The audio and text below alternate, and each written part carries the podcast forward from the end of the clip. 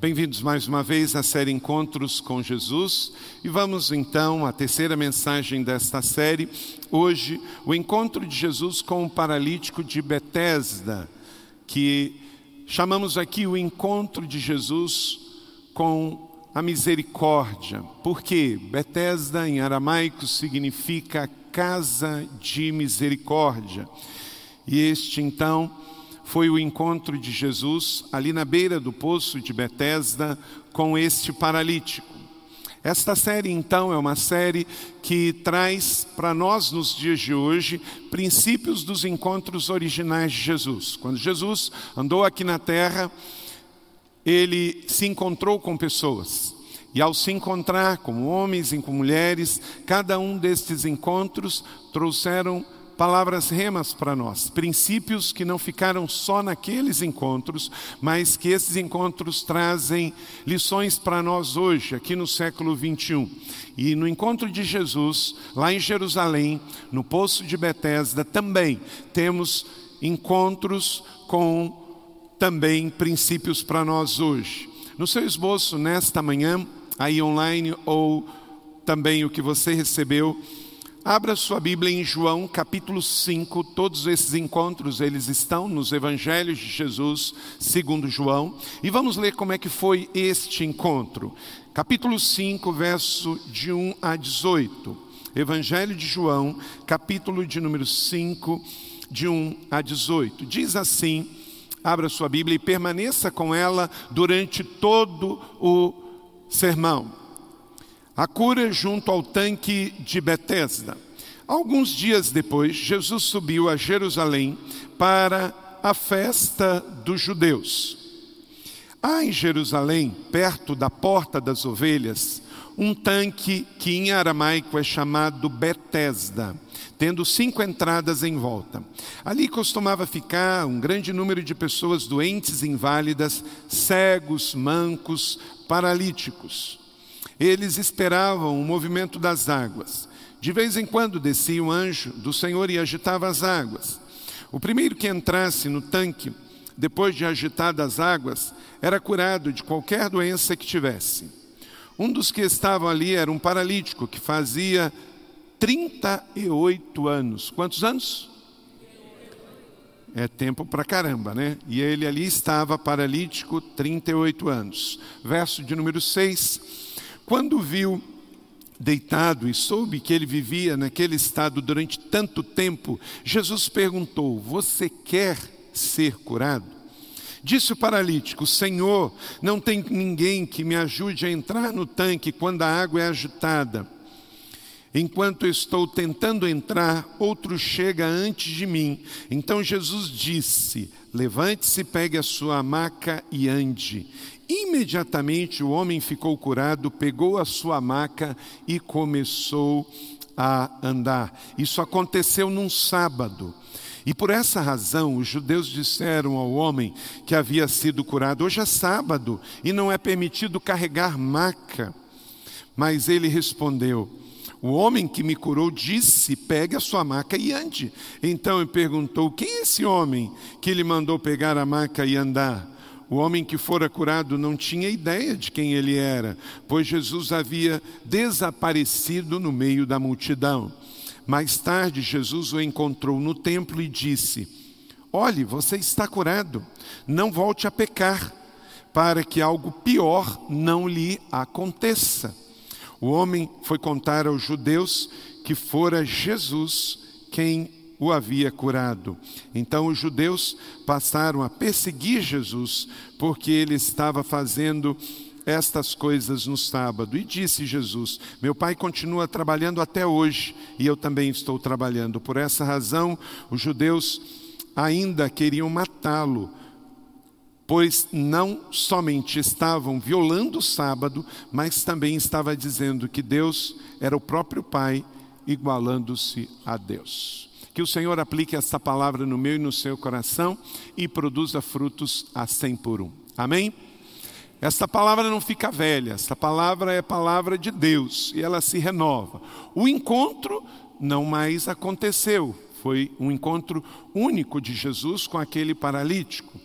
Não temos nem o seu nome, o que é bom, porque traz esse ensinamento ainda mais para perto de nós, porque poderia ser qualquer Pedro, Paulo, Luiz, André, Carlos que está aqui nesta manhã. O importante é crermos que Jesus não mudou e os personagens não importa. Quando a gente aplica a fé, acreditamos que também o Senhor Jesus manifesta o seu poder e a sua graça sobre nós. Então, vamos daqui tirar dez princípios para a nossa vida nos dias de hoje, através desse encontro de Jesus com o paralítico em Betesda, que é o encontro com a fonte de misericórdia. Jesus, ele é o pai da misericórdia. Por isso que nós todos estamos aqui. Não fomos consumidos ainda, porque Deus é misericórdia. Se Ele fosse só ira, ninguém estava aqui. Se Deus fosse só justiça, ninguém estava aqui.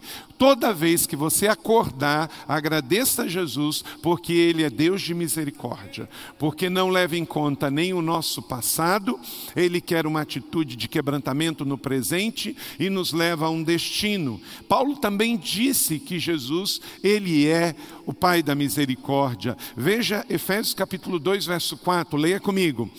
Todavia, Deus que é rico em misericórdia, pelo grande amor com que nos amou. Então, agradeça ao seu Pai, Deus do céu, que é o Deus de misericórdia, que enviou o seu Filho Jesus, que é misericórdia para nós. Em Mateus capítulo 8, 17, que, embora que seja o Evangelho, é uma citação do livro do profeta Isaías 53, verso 4, diz: E assim se cumpriu o que fora dito pelo profeta Isaías. Ele tomou sobre si as nossas enfermidades e sobre si levou nossas dores. Então, Nunca esqueça disso, não é pecado orar por quem está enfermo, pelo contrário, nós devemos orar e lutar pela nossa saúde. Meu irmão, olha para cá, a morte não é algo que estava no plano de Deus. Então, não gostar da morte, mesmo sendo um salvo em Jesus, é tremendamente natural. A vida é bela, a terra é uma bênção, não fique olhando só a realidade de que o mundo está cheio de pecado e problemas. Deus tem um propósito da gente estar aqui. Então você ama a vida porque Deus te deu a vida. Você tem uma vida com propósito. Então não queira a morte, não goste da morte, não anseie pela morte morte e repreenda espírito de morte na sua vida. Toda vez que vier um pensamento de morte, um sentimento de morte, repreenda isso na autoridade do nome de Jesus. Não aceite a morte, porque ela não estava nos planos originais de Deus. Deus não nos fez para morrer. Quando Deus fez tudo perfeito, ali não estava a morte. A morte é fruto do pecado e da consequência do pecado no homem. E também a enfermidade. Nós sabemos que somos mortais e um dia vamos morrer. Claro que nem se precisa estar enfermo para morrer.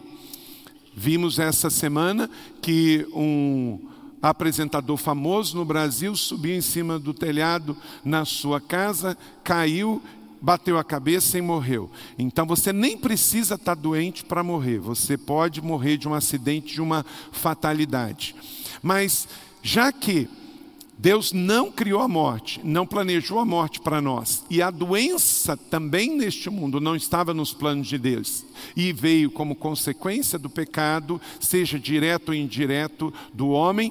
Nós também podemos orar, não aceitando inicialmente aquele diagnóstico. Por quê? Você quer a vida não simplesmente para viver, mas para cumprir os propósitos de Deus aqui na terra. Por exemplo, nenhum pai que gera um filho, nenhuma mãe que gera um filho, quer morrer e deixar o seu filho criança na terra, quer? Não.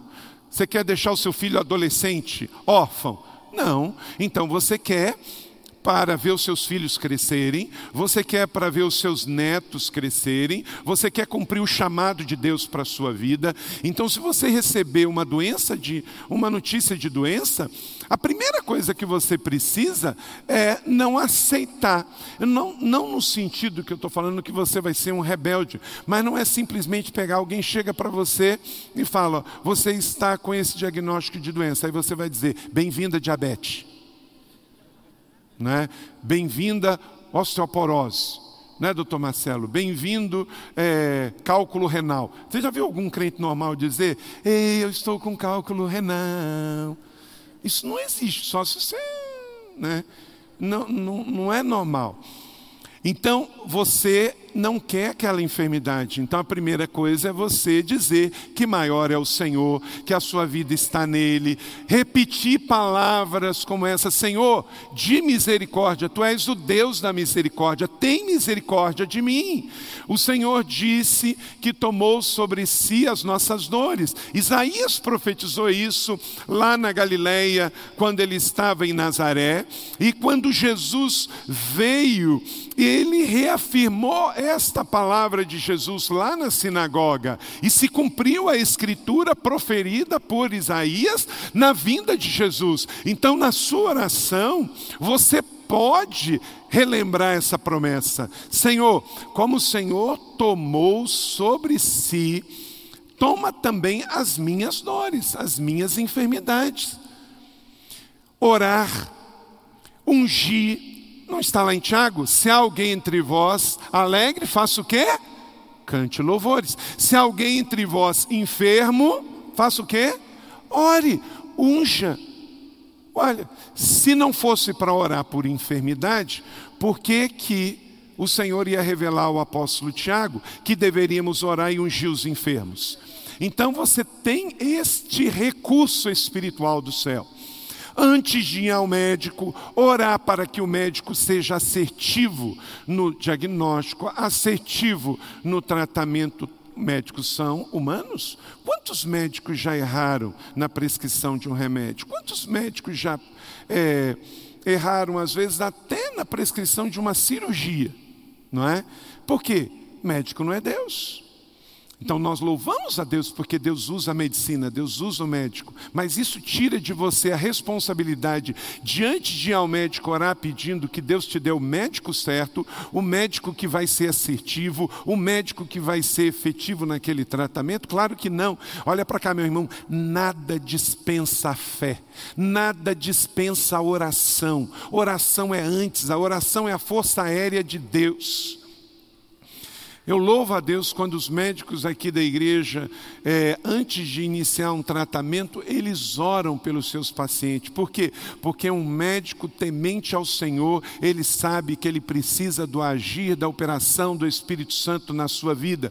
Porque em todas as profissões estamos sujeitos a erros. Um advogado crente, ele erra. Um engenheiro crente, ele pode errar no cálculo. Um médico, ele é humano, ele pode errar no diagnóstico. Então, por isso, tudo é precedido de fé e de oração. Então, você não vai simplesmente ao médico, você ora primeiro. Você não vai simplesmente tomar o remédio, você ora primeiro. Até porque, depois da tarefa técnica, depois que um médico faz uma cirurgia, ele diz: Você está curado? Não. Ele vai fazer o quê? Agora você vai para o quarto e agora vamos esperar que o seu corpo reaja, que as suas células estejam saudáveis, que os tecidos possam fazer o seu papel, que haja é, cicatrização, que não haja nenhuma infecção, que não tenha nenhuma bactéria. Então, o médico é uma bênção nas mãos de Deus, mas ele não pode, ele faz o trabalho que ele estudou na medicina, técnico, mas depois é necessário que haja uma ação sobrenatural de Deus para ligar de novos ossos, para ligar de novas, de novo as veias, as artérias, os, todos os tendões e tudo, e fique perfeito.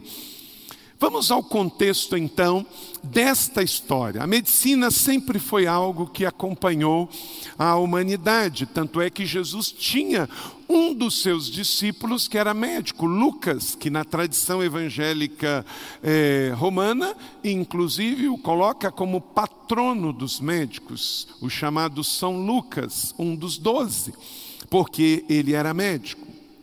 O encontro que o paralítico teve com Jesus no famoso tanque de Betesda, e por que famoso tanque de Betesda? Porque era o maior poço de água de Jerusalém. Olha como é que ele era grande. Quando você for a Israel, a Jerusalém, amém ou amém?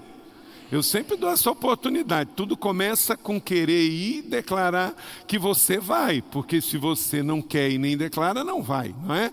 Então, em Jerusalém, nós chegamos a este lugar. Olha as ruínas. Aí, hoje não é mais o poço. Depois disso, já teve vários acontecimentos em Jerusalém. Você pode ver que ele era muito mais baixo do que onde hoje ele está. E este poço está muito próximo onde era o templo. Esse lugar hoje é um lugar muito bonito. Ao lado tem uma igreja do Tempo dos Cruzados, que é a igreja de Santana, muito bonita.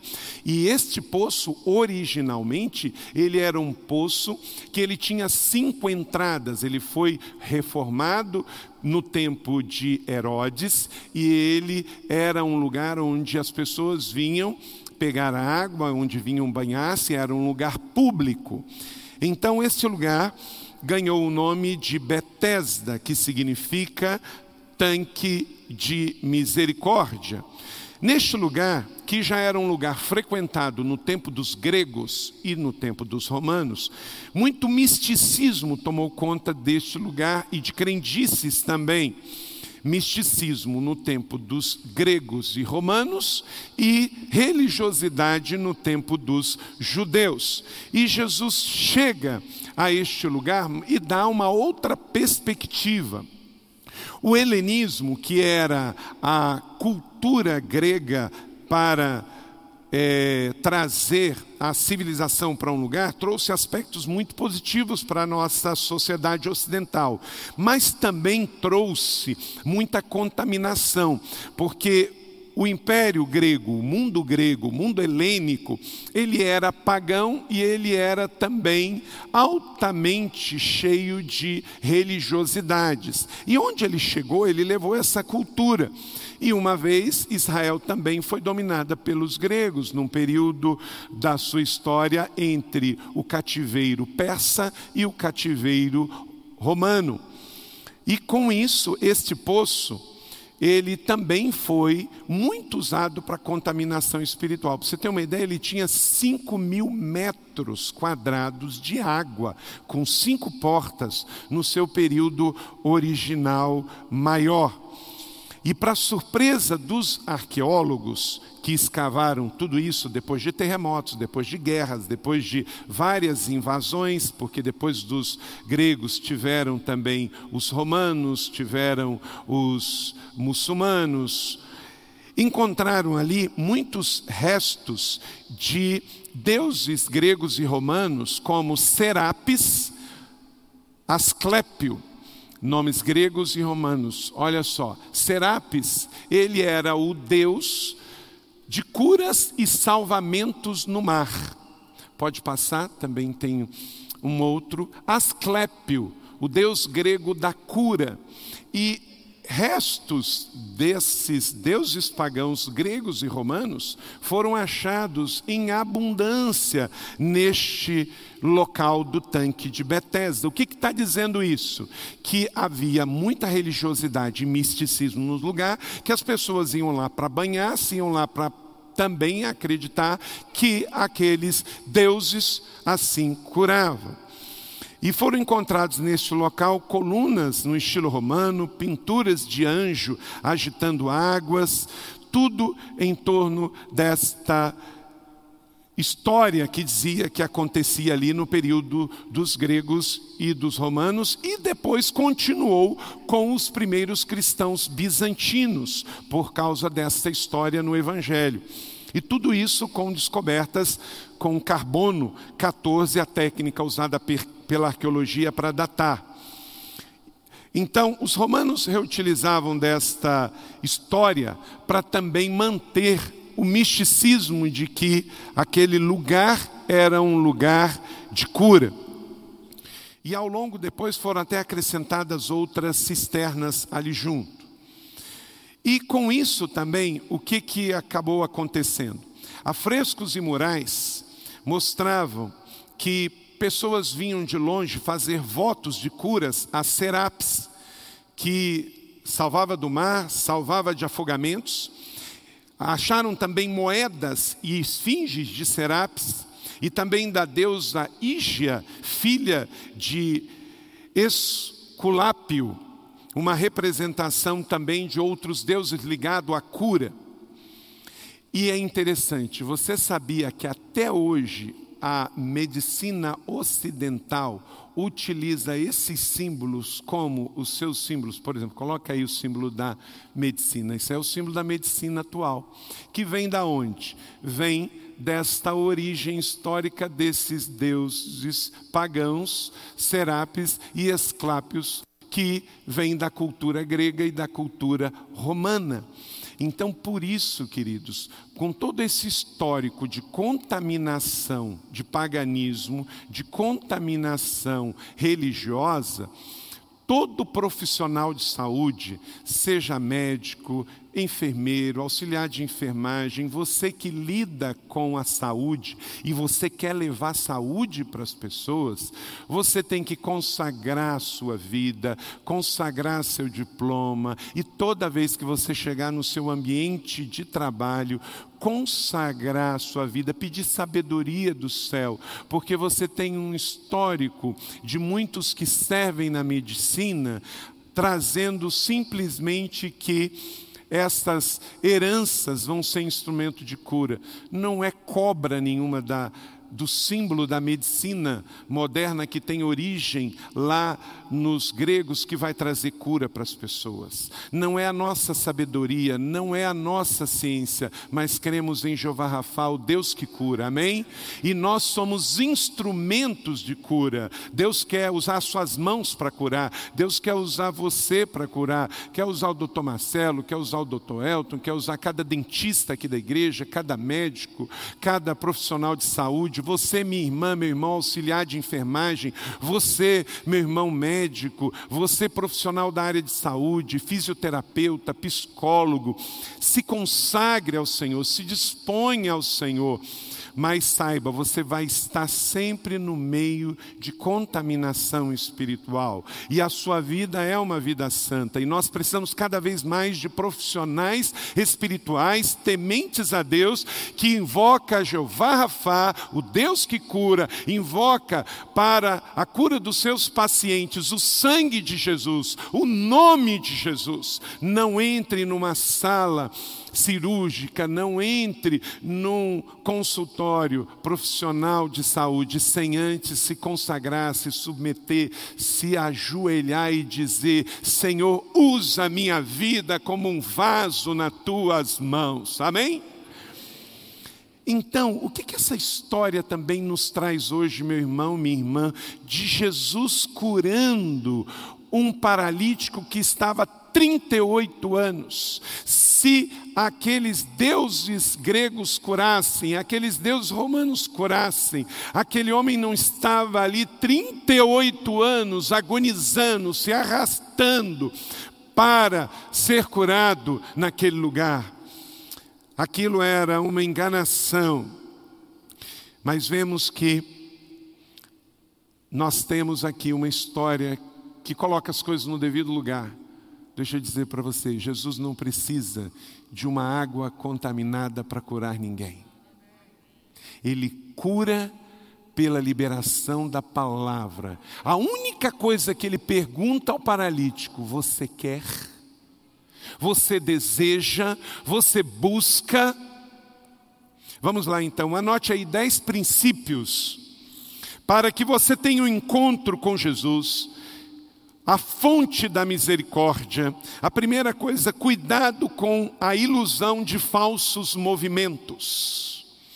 João capítulo 5, 3, ali costumava ficar um grande número de pessoas doentes inválidas, cegos, mancos, paralíticos, aguardando o movimento das águas. Queridos, aquele lugar devia ser um lugar muito triste, um lugar de decepção, porque era um lugar de doença, era um lugar de dor. Quanta gente frustrada, você acha que aquele paralítico era o único? 38 anos. Por causa da crendice de que ali tinha cura, muita gente se acumulou naquele lugar, ficou ali dependente de uma cura que nunca aconteceu, como ele. A Bíblia fala de um, mas deviam ser dezenas, dezenas e centenas de pessoas tristes, frustradas. A Bíblia fala de cegos, paralíticos, surdos, inválidos O lugar não era de cura, o lugar era de enfermidade, de doença. Devia ser um poço cheio de religiosidade, cheio de doenças, desde os tempos dos gregos, do tempo dos romanos, e o lugar está lá até hoje. Não é o lugar que cura, nunca foi, nunca foi. Querido, não é um, um objeto que cura, não é um lugar que cura. Tem muita gente sincera em lugares como esse, esperando uma cura que nunca vai acontecer porque está buscando da forma errada, na pessoa errada. Não é essa água contaminada que cura. Olha a água que cura. João capítulo 4, 14. Nós vimos aqui na mensagem da semana passada, na segunda mensagem da série Encontros com Jesus. Leia comigo. Mas quem beber da água que eu lhe der, nunca mais terá sede. Ao contrário, a água que eu lhe der se tornará nele uma fonte de água a jorrar para a vida eterna. Lá na cidade de Abadiana, em Goiás, um homem se dizia curandeiro. Vinham pessoas do mundo todo para se curar se auto-intitulava até João de Deus. O que acabou acontecendo? O maior escândalo religioso da história do país. Se descobre milhões escondidos na casa do homem, se descobre um monte de coisas erradas e ele está preso, porque você pode um dia achar que você engana pessoas por muito tempo. Você engana muita gente por muito tempo, mas nunca por todo o tempo, porque o diabo é o pai da mentira e tudo que ele seduzir, ele vai expor. Querido, não é homem que cura, não é lugar que cura, não é objeto que cura, não é poço que cura, quem cura é Jesus Cristo de Nazaré. Ele cura com cirurgia e sem cirurgia, ele cura com médico ou sem médico. Então ele não tem um padrão, ele simplesmente faz. Ele não cura só com a medicina, mas ele não cura também sem, só sem a medicina. O que você tem é que dar o testemunho como a nossa irmã. Eu recebi um rim novo, mas quem fez foi Jesus de Nazaré. E Deus usou os médicos, usou os medicamentos, usou a tecnologia para agir. Então, muito cuidado. Ah, vamos naquele lugar, porque naquele lugar tem algo diferente. Ah, vamos lá naquela pessoa, aquela pessoa, ela lê a mão, ela vê o destino, ela joga a carta. Gente, até hoje tem muita gente desesperada atrás desses falsos movimentos. O tempo todo, em São José, no Vale do Paraíba, no Brasil e no mundo. A Bíblia diz: cuidado com os falsos profetas. Por que falso? Porque se apresenta como profeta e não é. O foco é Jesus. O encontro que muda a vida da gente é com Jesus. Agora, se a pessoa é vaso de Jesus, Jesus usa. Se as pessoas é mão de Jesus, mas dá glória ao nome de Jesus, Jesus usa. Agora, muito cuidado quando a pessoa puxa para si a glória, a pessoa puxa para si o foco, o holofote. Não sou eu que faço esse trabalho aí, sou eu que vejo isso, muito cuidado. Então, cuidado com a ilusão de falsos movimentos de águas.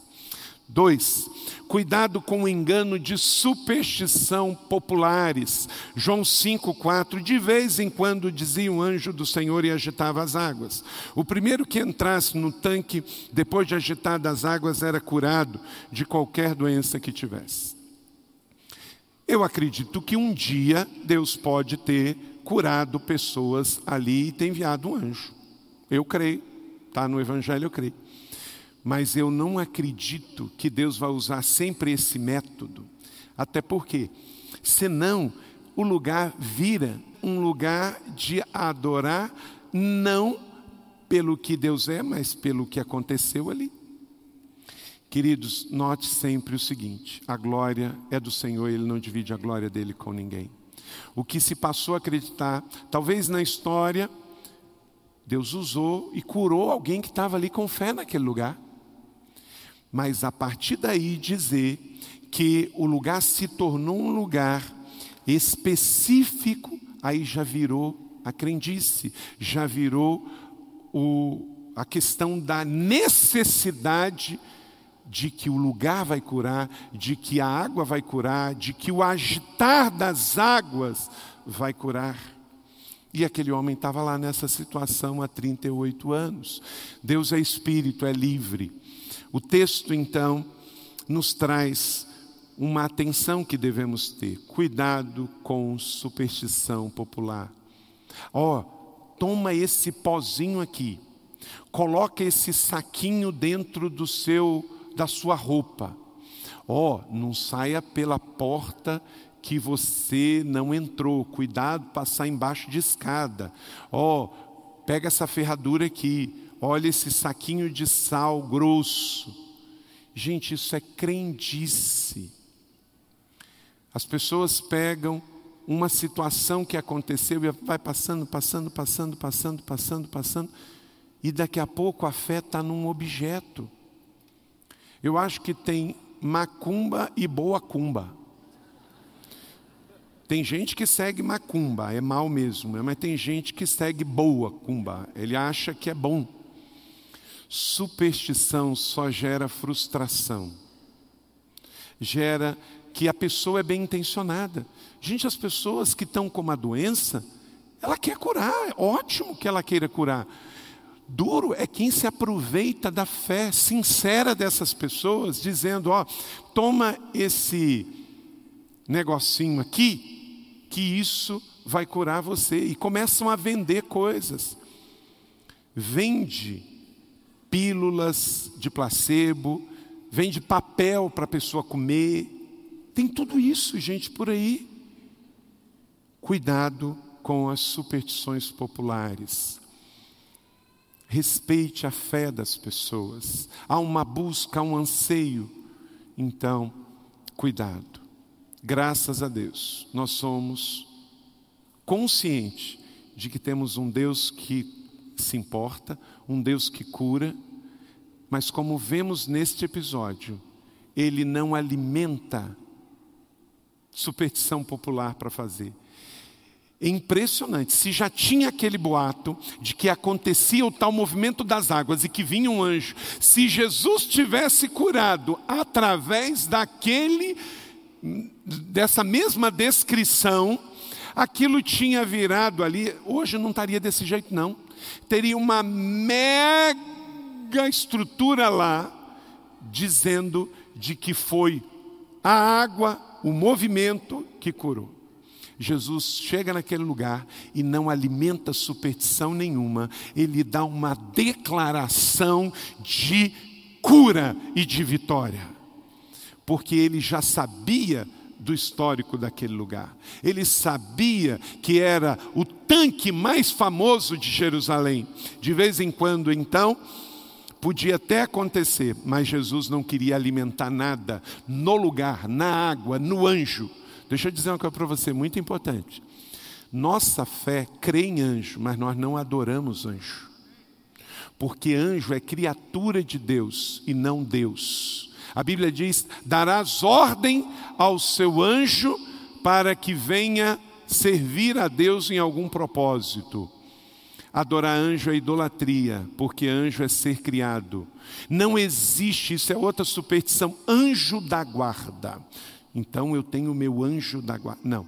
Existem anjos de Deus, que são seres celestiais que vivem no céu, e a Bíblia diz que eles podem vir à terra, cumprir um propósito de Deus, como foi o caso do anjo Gabriel, por ocasião do nascimento de Jesus na gravidez de Maria, como foram o caso os anjos que estavam lá dentro da cova dos leões com Daniel, como também o caso, como diz o Salmo de número 121, que o Senhor dará ordem aos seus anjos. O anjo do Senhor acampa-se ao redor do que os temem, mas não é anjo de guarda.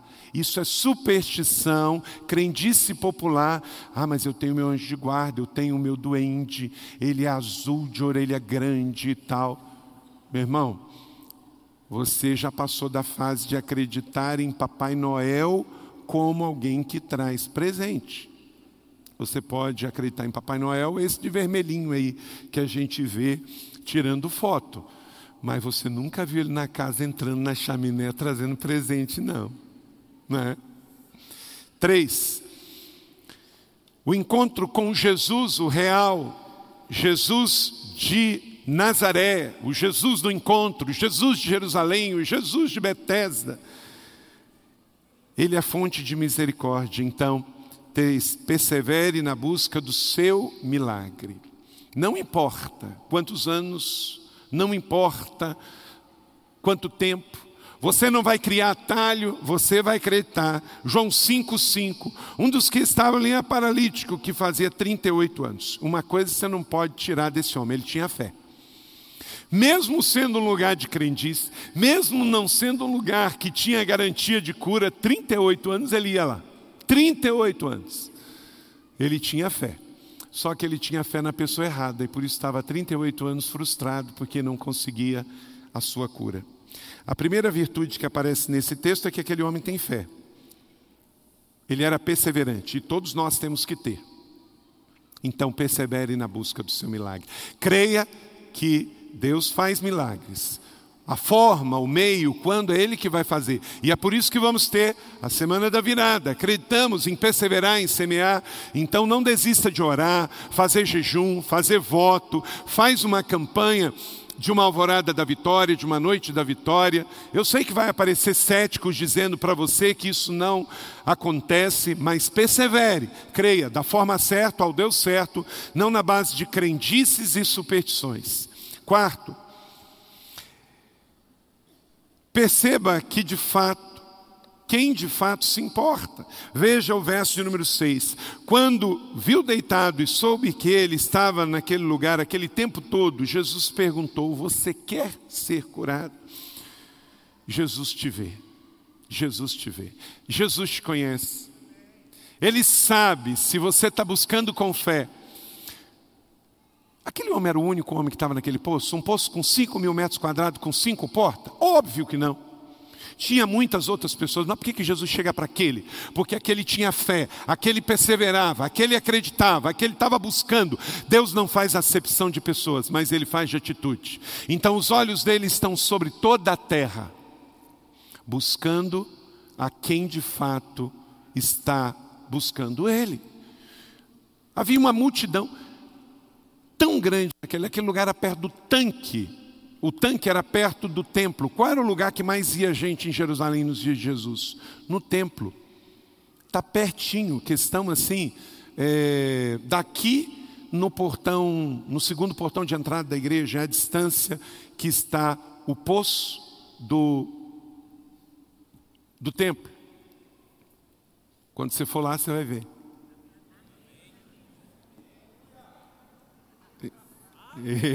Isso aí, ó. Recebe aí. Quem tem preguiça de dizer amém, não vai não. vai não. Preguiça de dizer amém, imagina. Você vai ter que a dizer amém, tirar passaporte, juntar o dinheiro, comprar, pagar, embarcar no avião e ir. Se a preguiça vem do amém, acontecer nada mais, irmão.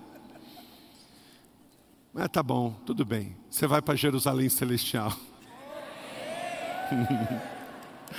é isso aí. Aqui, olá, vamos nela.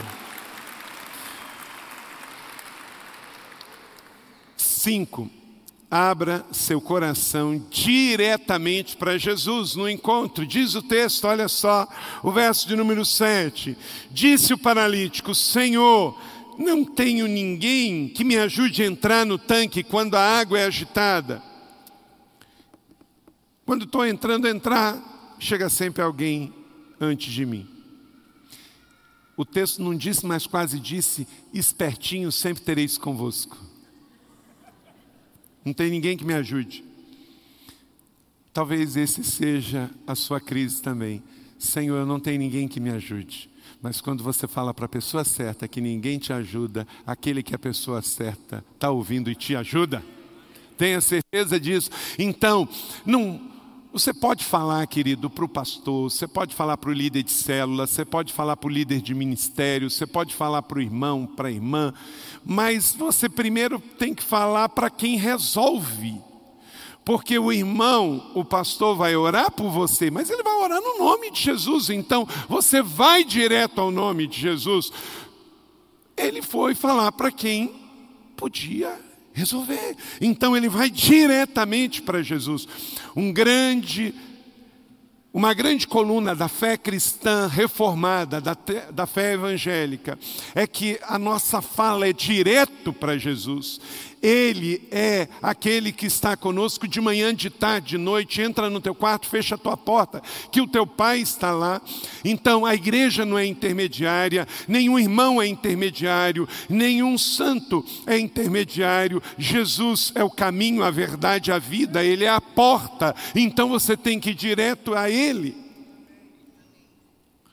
Sexto, aplique fé na palavra liberada de Jesus versos 5 a 8. Então Jesus disse ao paralítico: Levante-se, pegue a sua maquiante. Ele não usa água, ele não sustenta aquela crendice que precisava um anjo descer, mexer a água, rodar, fazer redemoinho, chegar lá. Ele diz: Pega a sua maca que você está curado, porque eu sou a água da vida, você não precisa dessa água religiosa aí, não. É lindo demais, isso aqui é forte. Jesus não precisa da nossa religiosidade para curar ninguém. Jesus não precisa da igreja evangélica para agir. Jesus não precisa de pastor para agir, porque Jesus é, foi e sempre será Deus. Então vá sempre direto a Ele. Sempre direto a Ele. Clame a Ele, clame o nome dEle e se junte a quem faz o mesmo. Porque aí faz diferença. Onde houver dois ou três reunidos em meu nome, então se eu vou direto a ele, aleluia, isso é bênção. Mas se eu junto a Tereza, o Luiz, o Carlos, o André, o juiz, o médico, o advogado, que faz o mesmo, então há um poder na unidade da fé de todos que creem no mesmo nome, de todos que clamam o mesmo sangue, de todos que acreditam na mesma fé. E aí o que está ligado na terra está ligado no céu. Há poder também na unidade da fé aplicada. Amém? Então, por isso que é importante. Não é que o outro vem com um Deus diferente. Nós nos unimos em torno daqueles que creem na mesma Bíblia, na mesma fé, na mesma revelação, no mesmo Espírito Santo, na mesma palavra, porque casa dividida dá confusão. Mas casa unida aumenta a força. Não tem a ver com a água, tem a ver com a fé em Jesus. Sétimo, leve o seu testemunho para onde você for, no encontro com Jesus. Todo mundo que tem encontro com Jesus acaba tendo uma história para contar. João 5,9, imediatamente o homem ficou curado, pegou a maca e começou a andar. Isso aconteceu num sábado. É interessante, né? Tem umas ironias. Jerusalém, o lugar mais religioso da terra. Sábado. E Jesus fala para o homem: pega a maca. Alguns judeus acham isso é provocação, né? Não, é testemunho. Porque um testemunho daquele não podia ser desperdiçado mesmo sendo sábado. Sua dor curada se transforma no seu testemunho, então não despreze a sua maca, porque agora ela não é um lugar de apoio, ela é um púlpito. Se você foi curado de câncer, dê o seu testemunho. Se você foi transplantado, dê o seu testemunho. Porque quem está passando por uma situação dessa precisa de alguém que está passando por algo que você passou e venceu. Você que foi abusado sexualmente, você não tem que ter vergonha disso, porque quem tem que ter vergonha é quem te abusou, você venceu, você não se tornou a sua dor. Você que passou por uma humilhação, uma injustiça, é a sua maca, pegue ela. Sua rede social não pode ser muro de lamentação, tem que ser púlpito para pregação. É lugar para testemunhar do que Deus está fazendo Leve o seu testemunho para onde você for. Você é uma testemunha viva, uma carta viva. Muitas pessoas não vão ler o livro da capa preta, mas vão ver a sua vida. Oito, creia que o amor vence o legalismo religioso. João 5, 10 a 13. E aí toda a questão do sábado, do legalismo religioso, que muitos estavam presos. Pessoas são sempre mais importantes para o Senhor, porque o Senhor fez o sábado para o descanso das pessoas. O sábado não é um fim em si mesmo, é igual a santificação. Você sabia que a santificação não é um fim em si mesmo? Ah, eu vou me abster dos pecados do mundo. Para quê? Para ter intimidade com Deus. A santidade não é um fim em si mesmo. O santo que não busca intimidade com Deus pode cair no pecado do orgulho. Ah, eu sou melhor do que o outro. É isso, Aldinho? Então, lembre-se sempre, você é santo para gerar intimidade. E na intimidade você gera conquista na vida com o Senhor. Então vença o legalismo religioso. Graças ao grande amor do Senhor é que nós somos consumidos, pois as suas misericórdias são inesgotáveis. Deus é o Deus da misericórdia. Jesus cura aquele paralítico no poço da misericórdia para dizer que ele é um Deus de misericórdia. 9. Viva uma vida transformada, João 5,14. Mais tarde, Jesus encontrou no templo e disse: Olha, você está curado. Mas Jesus sabia que aquele homem também tinha pecados. Então, parte da sua atrofia naquele lugar tinha a ver com as contaminações religiosas daquele lugar. Não volte a pecar para que algo pior não aconteça. Quem é alvo do amor de Deus, já recebeu milagres, já viu livramentos, precisa consagrar ainda mais a sua vida não volte ao pecado, não volte ao Egito. Meu irmão, você foi verdadeiramente livre. Não volte ao pecado dos seus avós, não volte ao pecado dos seus pais, não volte à idolatria dos seus antepassados. Viva o presente hoje numa vida santa, olhando o futuro, para que algo pior não te aconteça. Por que, ele está falando aqui? Porque quem experimentou o milagre, quem experimentou a conversão, agora viu a verdade. Diferente do que quando nós estávamos na ignorância, na condenação do pecado. Então você agora é consciente e responsável. Décimo e último, receba a sua paternidade espiritual.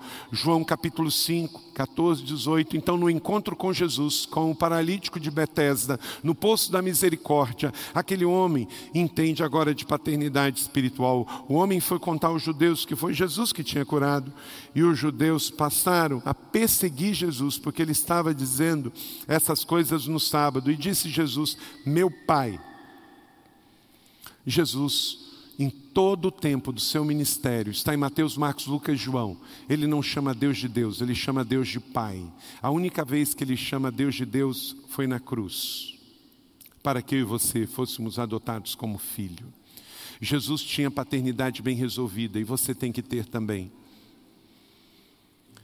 Aqueles judeus eram todos órfãos, eles chamavam Abraão de pai, mas eles não tinham paternidade em Deus. A paternidade deles era só na terra, nacionalista, mas não espiritual. Espiritualmente eram todos órfãos. Por essa razão, os judeus queriam matá-lo, porque eles estavam quebrando uma regra religiosa, mas não viram que Jesus estava sendo profeticamente o poço de misericórdia. Jesus estava se igualando ao Pai, sabe por quê? Porque ele era o Filho.